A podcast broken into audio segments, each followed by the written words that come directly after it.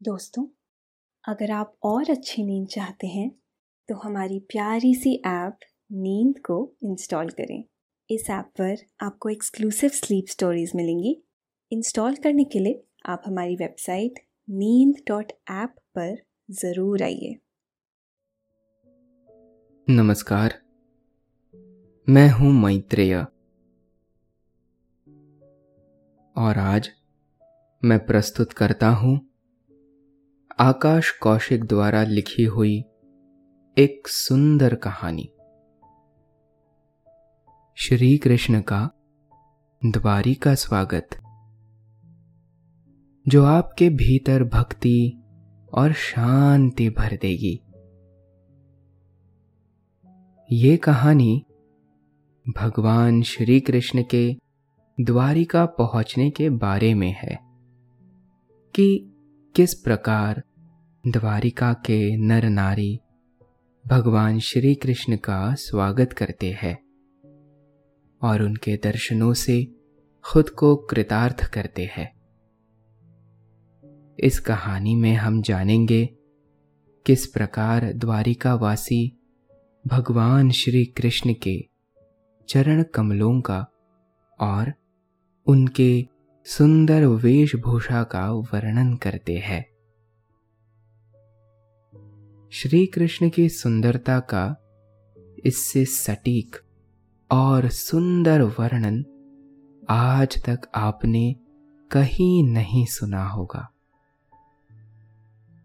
भगवान श्री कृष्ण भी सभी लोगों को उनकी इच्छा अनुसार उपहार देते हैं और उनका सम्मान करते हैं। लेकिन इस कहानी को सुनने से पहले आप अपने आसपास की सारी लाइट्स ऑफ़ करके आराम से लेट जाए। अपनी आँखें धीरे से बंद कर लीजिए। अब थोड़ा सा अपने शरीर को आराम दीजिए। थोड़ा और आराम। अपने शरीर को बिल्कुल ढीला छोड़ दीजिए। कोई टेंशन नहीं। कोई तनाव नहीं। अपने दिमाग में चल रहे सभी विचारों को, चिंताओं को त्याग दे। एक शांति सी महसूस करे। सब निगेटिव पॉजिटिव विचारों को धीरे धीरे निकाल दे। हाथों को सीधा करके अपनी कमर के साइड में रख लीजिए। अपनी सांस पर ध्यान लगाए। इसको धीमे या तेज नहीं करना है। बस ध्यान देना है कि कैसे वो आपके नाक गले में होते हुए फेफड़ों में आ रही है और आपके फेफड़े फूल रहे हैं। और कैसे वो आपके फेफड़ों से वापस गले और नाक के माध्यम से वापस निकल रही है। और आपके फेफड़े थोड़े सिकुड़ रहे हैं। आपका मन शांत, एकदम शांत होता जा रहा है। आप अच्छा महसूस कर रहे हैं। खुद को काफ़ी हल्का फील कर रहे हैं। सब तरफ़ शांति है, सुकून है, खामोशी है। एक बार की बात है। भगवान श्री कृष्ण अपने देश द्वारिका जाते हैं। द्वारिका पहुंचकर भगवान कृष्ण अपना पंचजन्य नाम का शंख बजाते हैं। शंख की ध्वनि सुनकर सभी लोगों की वेदना शांत हो जाती है। सफ़ेद रंग का ये शंख भगवान के होठों की लाली से लाल हो गया है। ये शंख भगवान के हाथों में, मानो ऐसा शोभायमान हो रहा था, जैसे लाल रंग के कमल पर सफ़ेद हंस मधुर स्वर में गान कर रहा हो। भगवान के शंख की वो ध्वनि संसार के सभी दुखों का नाश कर रही थी। और ऐसी शांति चारों ओर फैला रही थी, जिसके आनंद की कोई सीमा नहीं थी। शंख की ध्वनि सुनकर द्वारिका के सभी नर नारी अपने घरों से बाहर निकल आए। ताकि वो भगवान श्री कृष्ण के दर्शन का आनंद ले सके। भगवान श्री कृष्ण तो दया के सागर है और सदा भक्तों पर कृपा बरसाते रहते हैं।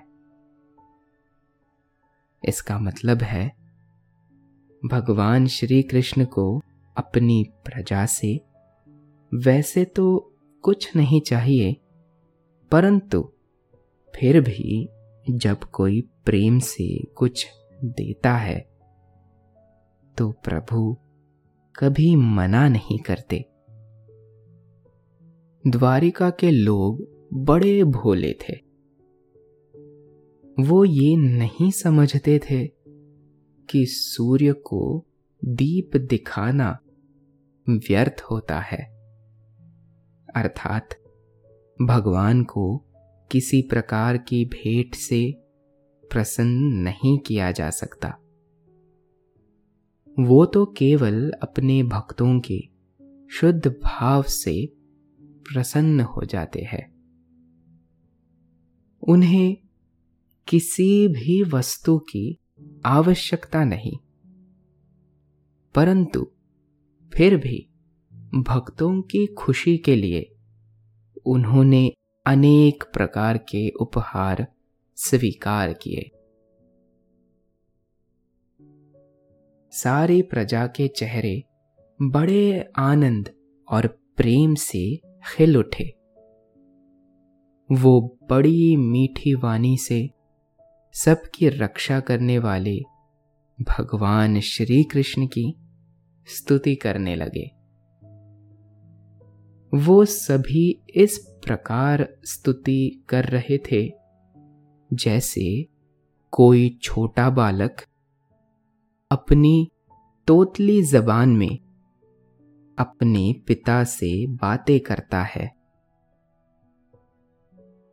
द्वारिकावासी कहते हैं कि हे भगवान श्री कृष्ण हम आपके चरण कमलों की इस प्रकार वंदना करते हैं, जैसे भगवान शंकर और ब्रह्मा जी किया करते हैं।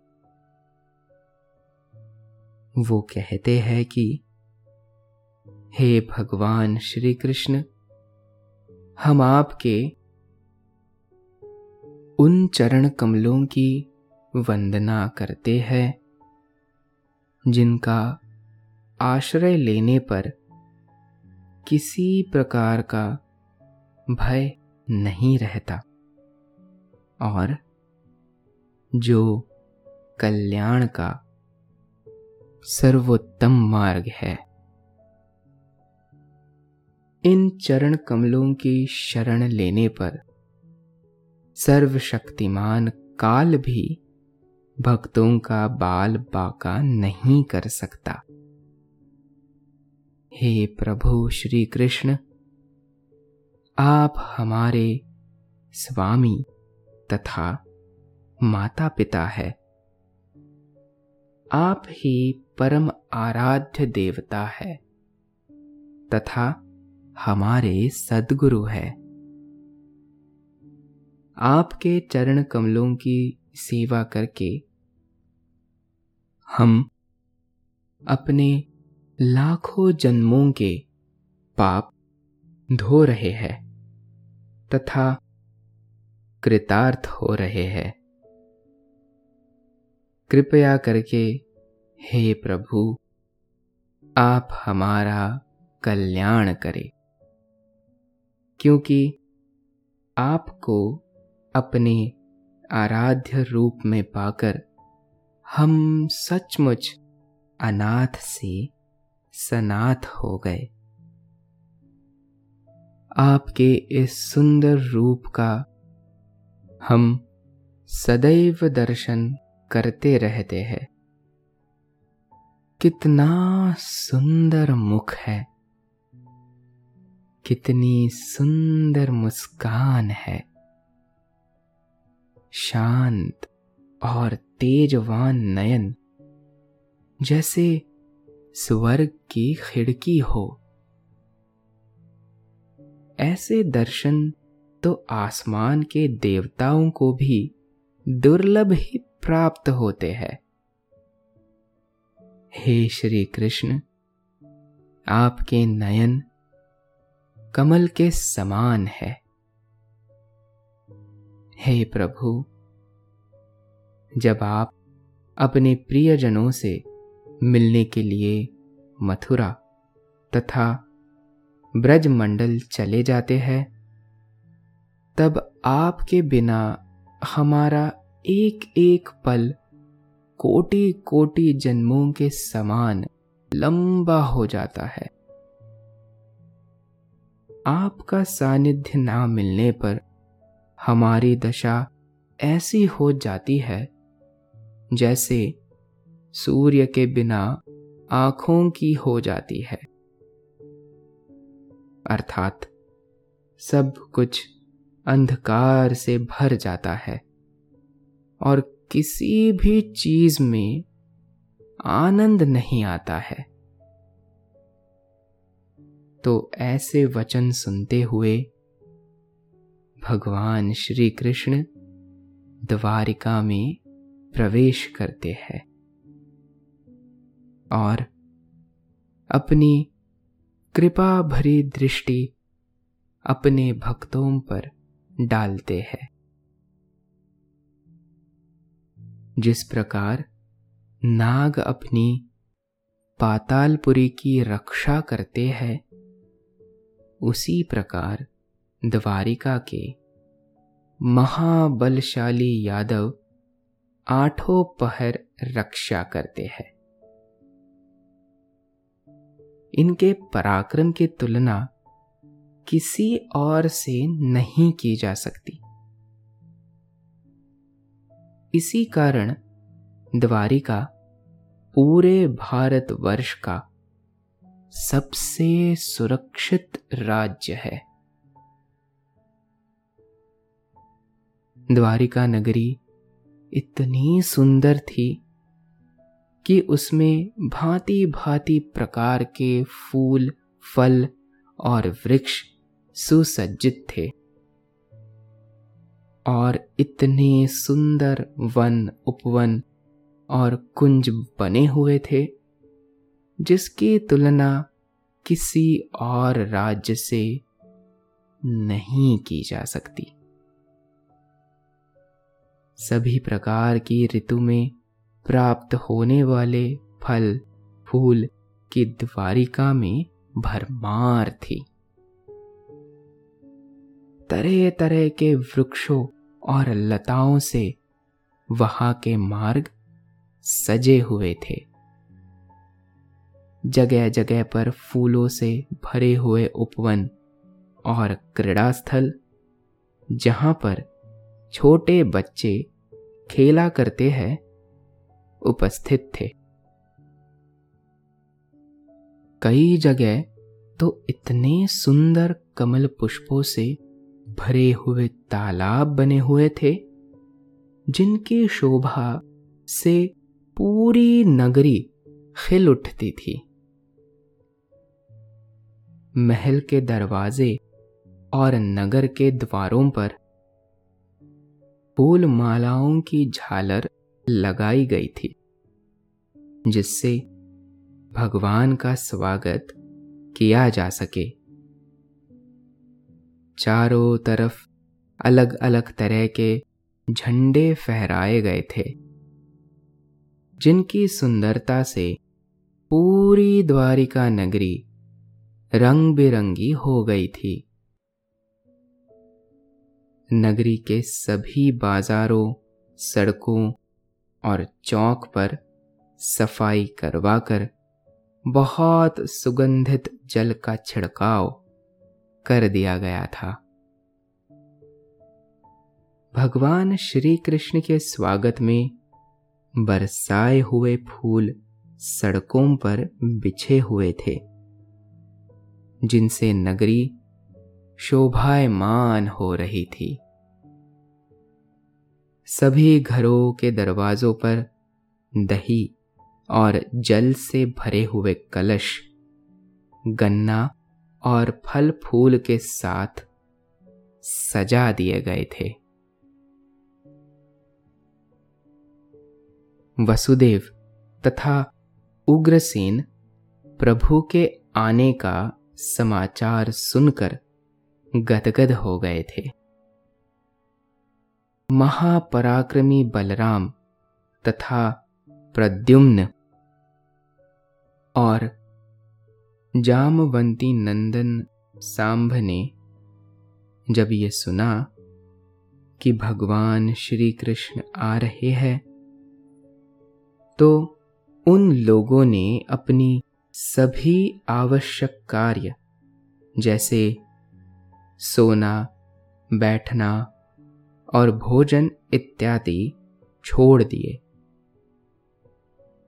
प्रेम के कारण उनका हृदय गदगद हो गया और ज़ोर से उछलने लगा। फिर उन्होंने मंगल शगुन के लिए एक हाथी को बुलाया और ब्राह्मणों के साथ मंत्रों का उच्चारण करते हुए सभी सामग्रियों सहित भगवान के स्वागत की तैयारी की।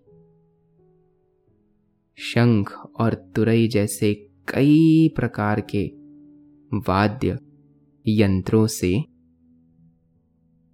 प्रभु का स्वागत किया जाने लगा। भगवान के सभी सगे संबंधी बहुत खुश होकर रथों पर सवार हो गए और भगवान का स्वागत करने के लिए चल पड़े। बहुत सी वीर कन्याएँ भगवान के दर्शन के लिए बहुत प्यासी थी। उनके मुख पर चमचमाते हुए कुंडल की रोशनी पड़ने से बड़े सुंदर दिखाई दे रहे थे। वो सब कन्याएँ भी पालकी के ऊपर चढ़कर भगवान के स्वागत के लिए चल पड़ी। बहुत से नाचने वाले और गाने वाले भी कथाकारों के साथ, भगवान श्री कृष्ण के पवित्र चरित्र का गायन करते हुए चल पड़े। भगवान ने सभी प्रकार के नागरिकों और बंधु तथा सेवक के साथ उनकी योग्यता के अनुसार अलग अलग सम्मान किया। तथा सभी का आदर सत्कार किया। किसी को उन्होंने सिर झुकाकर प्रणाम किया तथा किसी को वाणी से सम्मान किया। किसी को उन्होंने हृदय से लगाया तथा किसी के साथ हाथ मिलाया। और किसी की ओर देखकर बस थोड़ा सा मुस्कुरा दिया। जिसको भी प्रभु प्रेम भरी दृष्टि से देखते थे, वो खुश हो जाता था। जिसकी जो भी इच्छा थी, भगवान ने उसे वही वरदान दिया। इस प्रकार भगवान सभी को प्रसन्न करते हुए नगर में प्रवेश करने लगे। भगवान ने सभी गुरुजनों, ब्राह्मणों और वृद्धों का आशीर्वाद प्राप्त किया। सभी का आदर सम्मान करते हुए भगवान ने गाजे बाजे और संगीत के साथ नगरी में प्रवेश किया। जिस समय भगवान राजमार्ग से जा रहे थे, उस समय द्वारिका की कन्याएँ भगवान के दर्शनों का आनंद पाने के लिए अपनी अपनी अटारी के ऊपर चढ़ गई। भगवान की छाती साक्षात सुंदर लक्ष्मी का निवास स्थान है। उनका मुखमंडल नेत्रों के लिए मीठे रस के समान है। जिसका पान निरंतर किया जाए तो आनंद की वर्षा होती है। भगवान की भुजाओं में इतना बल है, जितना करोड़ों देवताओं के अंदर भी नहीं है। उनके चरण परमहंस लोगों का निवास स्थान है। उनका प्रत्येक अंग शोभा का धाम है। भगवान की इसी प्रकार की सुंदर छवि को द्वारिकावासी निरंतर निहारते रहते हैं। फिर भी उनकी दर्शनों की प्यास शांत नहीं होती। राजमार्ग पर चलते समय भगवान श्री कृष्ण के ऊपर सफ़ेद रंग का छाता लगा हुआ था तथा सफ़ेद रंग के पंखे चलाए जा रहे थे। चारों तरफ़ से बस फूलों की ही वर्षा हो रही थी। और भगवान पितांबर तथा वनमाला धारण किए हुए थे। भगवान ऐसे लग रहे थे जैसे मानो काले बादल, सूर्य चंद्रमा और इंद्रधनुष के साथ सजे हुए हो। सबसे पहले भगवान अपने माता पिता के महल में गए। वहाँ उन्होंने देव की माता सहित सभी माताओं के चरण छूकर प्रणाम किया। चरणों में सिर रखकर उनका आशीर्वाद लिया। सभी माताओं ने उन्हें आशीर्वाद दिया और हृदय से लगा लिया। स्नेह के कारण माताओं के हृदय से प्रेम की वर्षा होने लगी और उनका दिल खुशी से निहाल हो गया। आनंद और खुशी के आंसुओं से भर गई। सभी माताओं का आशीर्वाद लेने के पश्चात भगवान श्री कृष्ण दूसरे महलों की तरफ़ गए। वह भगवान की सभी सोलह हज़ार रानियों के महल थे। अपने पति और भगवान को इतने दिन तक ना देखने के कारण वो सब उनके दर्शनों को व्याकुल थी। इतने दिनों बाद अपने पति को सामने देखकर उनके आनंद की कोई सीमा ना रही। उन्हें सामने देखकर वो अचानक से उठ खड़ी हुई और अपने आसन का त्याग कर दिया। इतना ही नहीं, वो इतनी खुश हो गई कि उन्होंने अपनी पति की सलामती के लिए जो व्रत रखा था, वो भी तोड़ दिया। उस समय उनके मुख और नेत्रों में लज्जा छा गई। भगवान के लिए उनका प्रेम वास्तव में सबसे बढ़कर था। उन्होंने पहले मन ही मन प्रभु को स्पर्श किया और फिर नेत्रों के द्वारा तथा पुत्रों के बहाने से, शरीर से उनको गले लगाया। उस समय प्रेम के कारण उनके आँसू छलक रहे थे। परंतु फिर भी वो बार बार शर्म के मारे उन्हें रोक रही थी। फिर भी आखिरकार थे तो प्रेम के आँसू। लाख बार रोकने पर भी छलक ही गए। वैसे तो भगवान श्री कृष्ण सदा उनके पास ही रहते थे। फिर भी आज उनके हर कदम पर एक नया एहसास हो रहा था।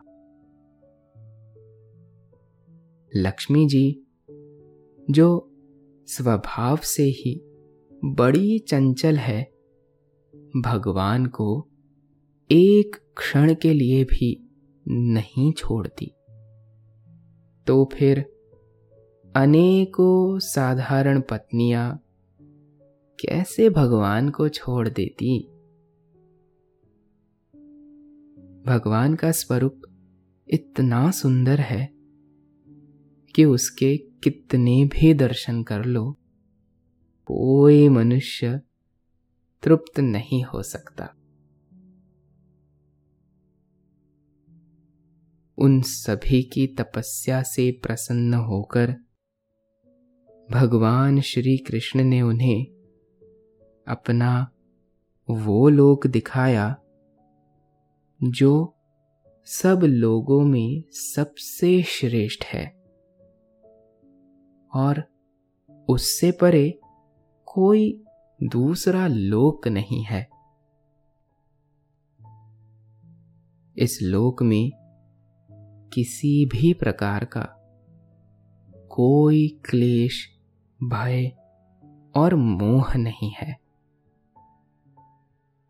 जिसको एक बार भी उस लोक के दर्शन का सौभाग्य प्राप्त हुआ है, वो देवता भी उसका वर्णन करते नहीं थकते। वहाँ केवल आनंद ही आनंद है। और सभी लोग अच्छे कार्यों में व्यस्त रहते हैं। वहाँ माया भी कदम नहीं रख सकती है। वहाँ काल भी अपनी ताकत नहीं दिखा पाता।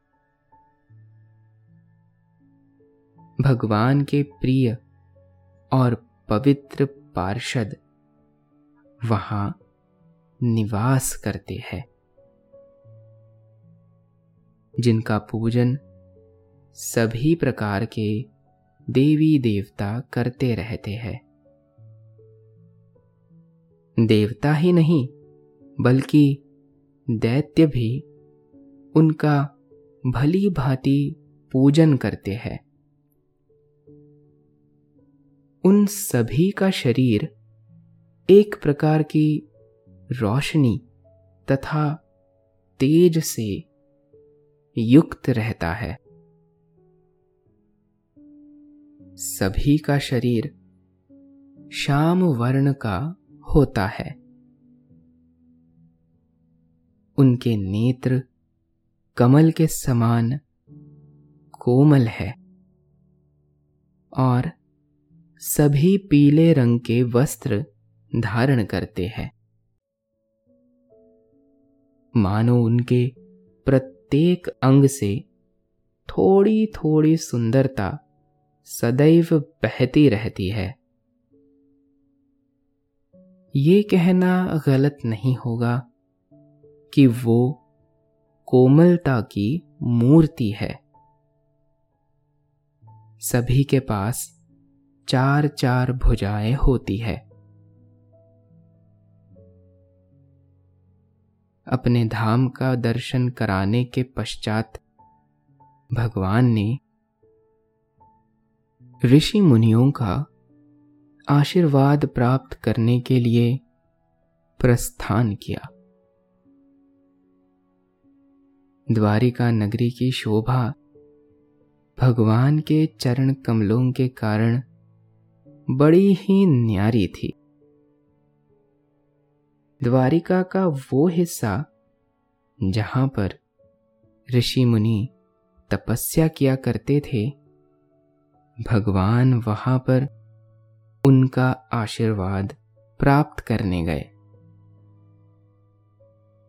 द्वारिका के ऋषि मुनियों का आश्रम किसी स्वर्ग लोक से कम नहीं था। चारों तरफ़ शांति ही शांति। फूलों की तरह बिखरी हुई थी।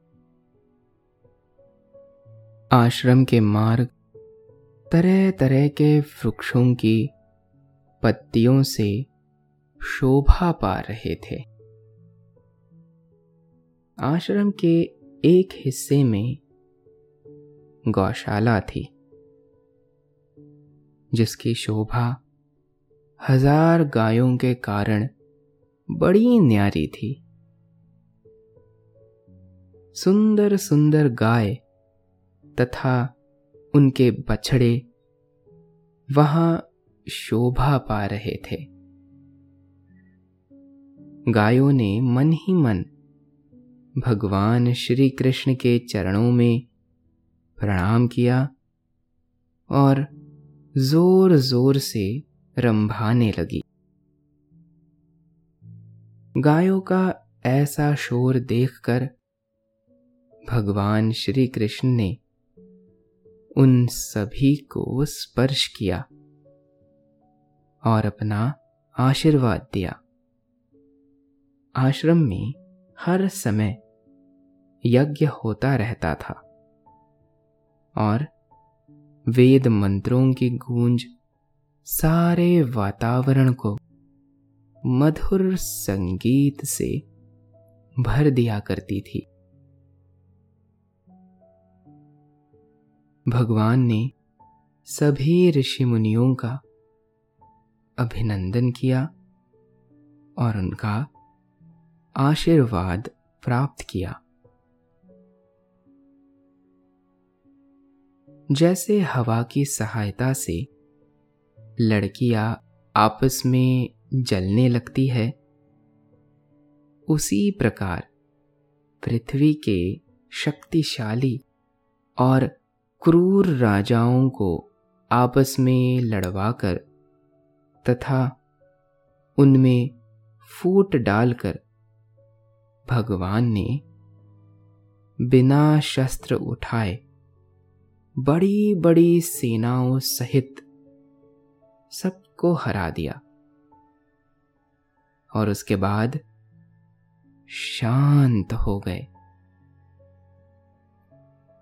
ये बात सच है कि कभी कभी धर्म को जिताने के लिए अधर्म करना पड़ता है। भगवान श्री कृष्ण इसका सबसे बड़ा उदाहरण है कि किस प्रकार उन्होंने महाभारत के समय सभी के साथ न्याय करने की पूरी कोशिश की और सभी का उद्धार करते हुए पांडवों को भी उनका राज्य और अधिकार दिलाया। और दुर्योधन से विनती की थी कि वो पांडवों को केवल पाँच गाँव भेंट में दे दे। परंतु दुर्योधन ये भी ना कर सका और समाज का आशीर्वाद भी प्राप्त ना कर सका। बल्कि वो उल्टा भगवान श्री कृष्ण को बंदी बनाने चल पड़ा। अर्थात हरि को बांधने चल पड़ा। जो काम कोई करने के बारे में सोच भी नहीं सकता था, दुर्योधन उस काम को करने की हिम्मत कर रहा था। भगवान श्री कृष्ण ने दुर्योधन को समझने का पूरा प्रयास किया। पर वो टस से मस नहीं हो रहा था और अपनी ही मनमानी करे जा रहा था। तब भगवान के पास कोई विकल्प नहीं बचा और भगवान के अर्जुन के रथ की लगाम थाम ली। और इस प्रकार युद्ध के बाद भगवान ने संपूर्ण पृथ्वी को पाप से मुक्त कर दिया और शांति से भर दिया। पांडवों की सहायता से भगवान श्री कृष्ण ने द्वारिका में बैठे बैठे पूरी पृथ्वी का पालन किया और कई वर्षों तक धर्म का शासन किया। ये कहना गलत नहीं होगा कि साक्षात परमेश्वर ही अपनी लीला से धरती लोक में अवतार धारण किए थे। उन्होंने महलों का सुख भोगते हुए भी सदा उससे दूरी बनाए रखी और कभी भी माया में लिप्त नहीं हुए। वो सदा साधारण मनुष्य की तरह ही लीला किया करते थे। भगवान कृष्ण की बिना छल वाली हँसी और साधारण स्वभाव ही इस बात को दर्शाता है कि वो कितने सरल और सुंदर हृदय के व्यक्ति थे। उनकी आँखों की सुंदरता से मोहित होकर कामदेव ने भी अपने शस्त्रों को त्याग दिया था। इतनी सुंदर कन्याएँ भी भगवान के अंदर अपने नेत्रों से काम वासना पैदा ना कर सकी। और अनेकों प्रयास के बाद भी सफल नहीं हुई। ऐसे भगवान श्री कृष्ण को संसार के लोग साधारण मनुष्य समझने की भूल करते हैं। ऐसे लोग मूर्ख होते हैं। भगवान श्री कृष्ण अपने महलों का और राज्य का सभी प्रकार का सुख भोगते हुए भी कभी उसमें व्याकुल नहीं हुए और सदा भोग विलास से दूर रहे। राजा होकर भी उन्होंने प्रजा के लिए दास जैसा जीवन जिया। आजीवन भगवान श्री कृष्ण ने अपने कर्तव्य को सबसे ऊपर रखा। भगवान श्री कृष्ण ने अपने संपूर्ण योग्यता का भरपूर इस्तेमाल किया। उन्होंने अपनी मुरली की सहायता से, उसकी मधुर ध्वनि से, वृंदावन की गलियों में शांति और प्रेम का संदेश दिया। इतना ही नहीं, उन्होंने लोगों को अपनी बांसुरी की सहायता से ये संदेश दिया कि जिस प्रकार बांसुरी में इतने छेद होने के बाद भी प्रयास करने पर मधुर ध्वनि निकल सकती है, उसी प्रकार मनुष्य में चाहे कितने भी विकार हो, उचित प्रयास करने पर प्रेम और शांति आ सकती है। भगवान की मुरली की धुन इतनी मधुर और मंत्र मुग्ध करने वाली थी, जिससे संध्या के समय हज़ारों गाय अपने आप ही मधुर ध्वनि सुनकर घर को लौटने लगती थी। उनकी मुरली की धुन सुनकर जमुना किनारे गोपियाँ इकट्ठे हो जाया करती थी और भगवान की मन भावन और पवित्र धुन सुनकर गदगद हो जाती थी।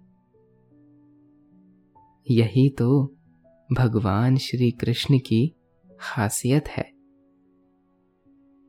कि वो सारे काम करते हुए भी कभी माया में नहीं फंसे।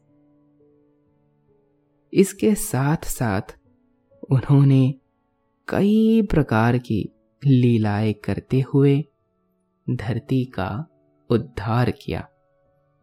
इस कहानी से हमें ये प्रेरणा मिलती है कि जिस प्रकार भगवान श्री कृष्ण ने पूरा जीवन अपने कर्तव्यों का निर्वाह किया और कर्तव्यों को स्वयं से भी पहले रखा। उसी प्रकार हमें भी अपने अपने कर्तव्यों का पालन करना चाहिए। और अपने समाज और माता पिता का सम्मान करना चाहिए। तो दोस्तों, ये थी आज की कहानी। कहानी श्री कृष्णा के द्वारिका स्वागत की। आशा है आपको आज की ये कहानी अच्छी लगी होगी। आपने ये कहानी सुनी। आपको अच्छा लग रहा है। और समय हो गया है आपके सोने का। आप महसूस कर रहे हैं कि निद्रा देवी आपकी तरफ़ आ रही है। आपकी पलके धीरे धीरे भारी हो रही है। अब आप धीरे धीरे नींद की ओर बढ़ते जा रहे हैं। और नींद आपको अपनी आगोश में समाती जा रही है। समाती जा रही है। शुभ रात्रि।